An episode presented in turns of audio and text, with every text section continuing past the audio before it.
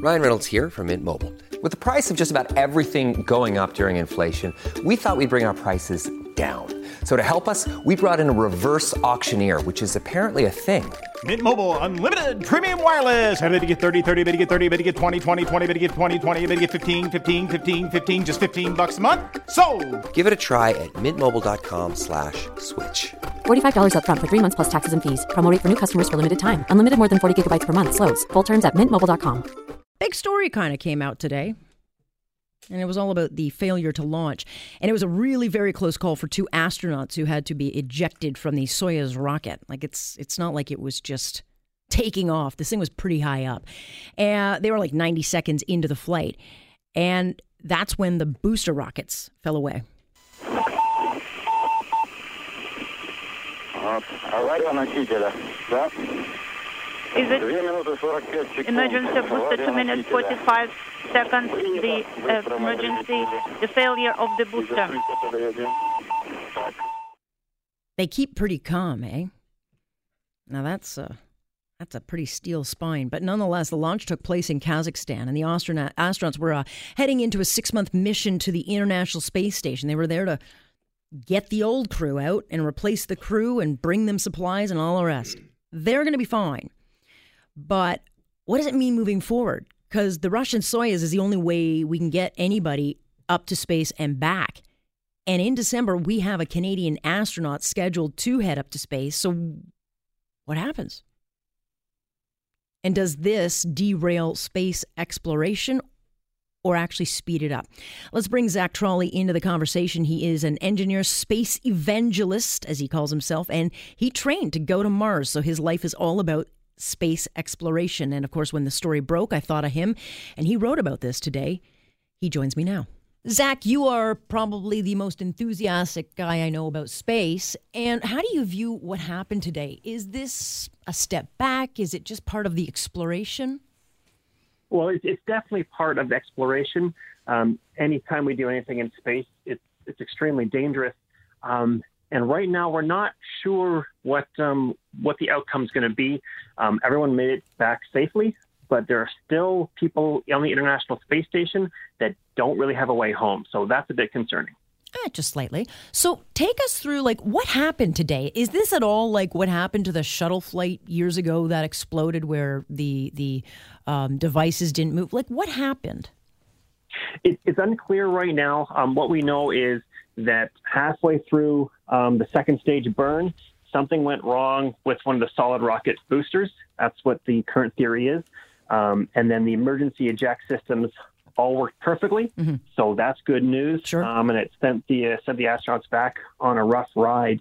Um, but right now, um, you know, if you're working in NASA or uh, Roscosmos in Russia, I tell you, today's a really busy day because they're working around the clock to figure out exactly what happened. Well, sure, and, and, and slightly terrifying for the two astronauts aboard because while they are okay now, um, this was 90 seconds into flight, and you say it was the second phase burn. So, what kind of danger? I mean, uh, it sounds like such a stupid question, but what kind of danger would they have been in in that particular area?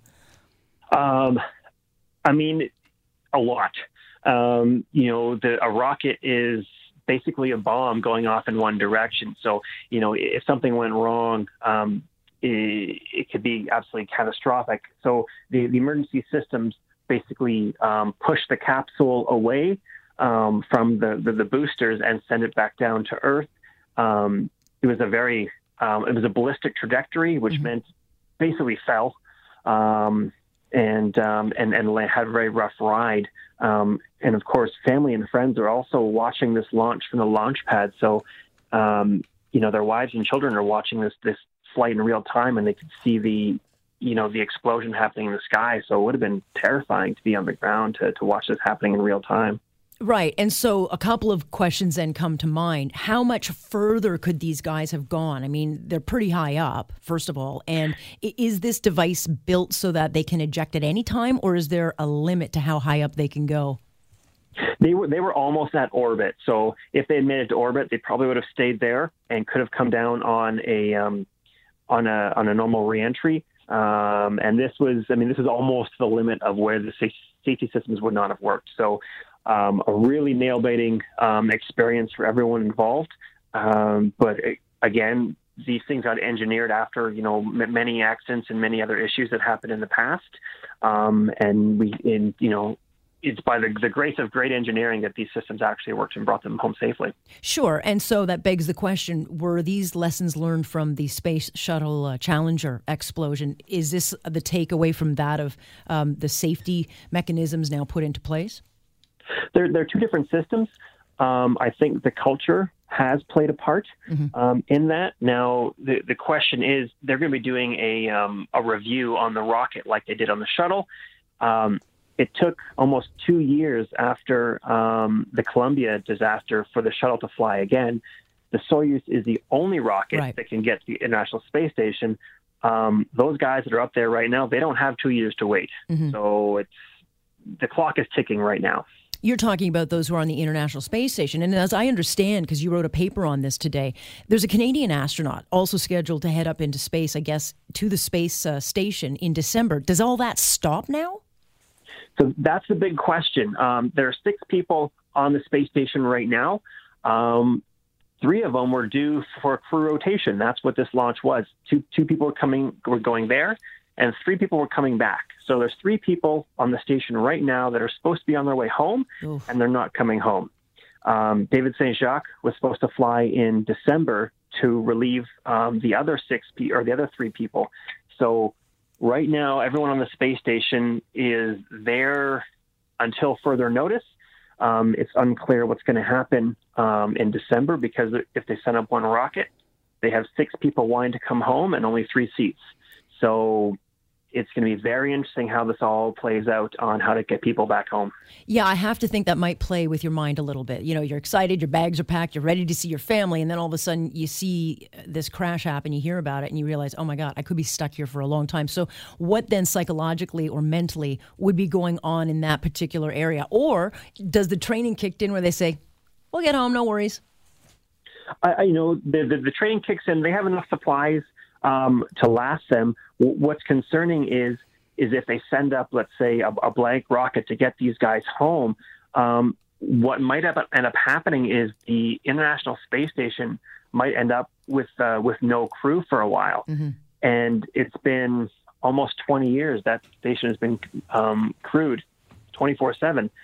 So if it doesn't, um, you know, all the experiments um, on board will have to be halted. All the science will have to stop.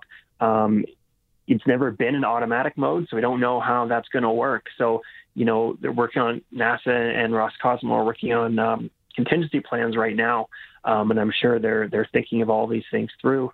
Um, SpaceX and Boeing, they're working on their rockets to get people to the International Space Station, but those are not going to be ready for another year. Yeah. So it's it's you know it, it's a rock on a hard place right now. There are new systems coming online. They're not ready yet so what do we do? Yeah.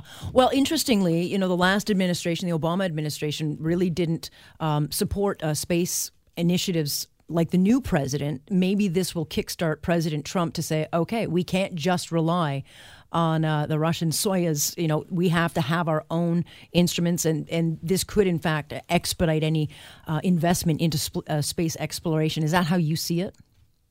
it it's really, um, I mean, space is an international effort. Yeah. Um, the International Space Station um, has been beautiful for international diplomacy. We have all these countries working together on uh, on one goal in you know peacefully up up and up until now.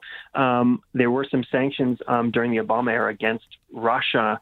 Um, and you know that kind of spurred on some of the um, American innovation in building their own rockets. There there's a there's a German up there in space right now. Um, again, there's a, you know Canadians coming up, so it's a big international effort. Um, everyone wants to see it succeed.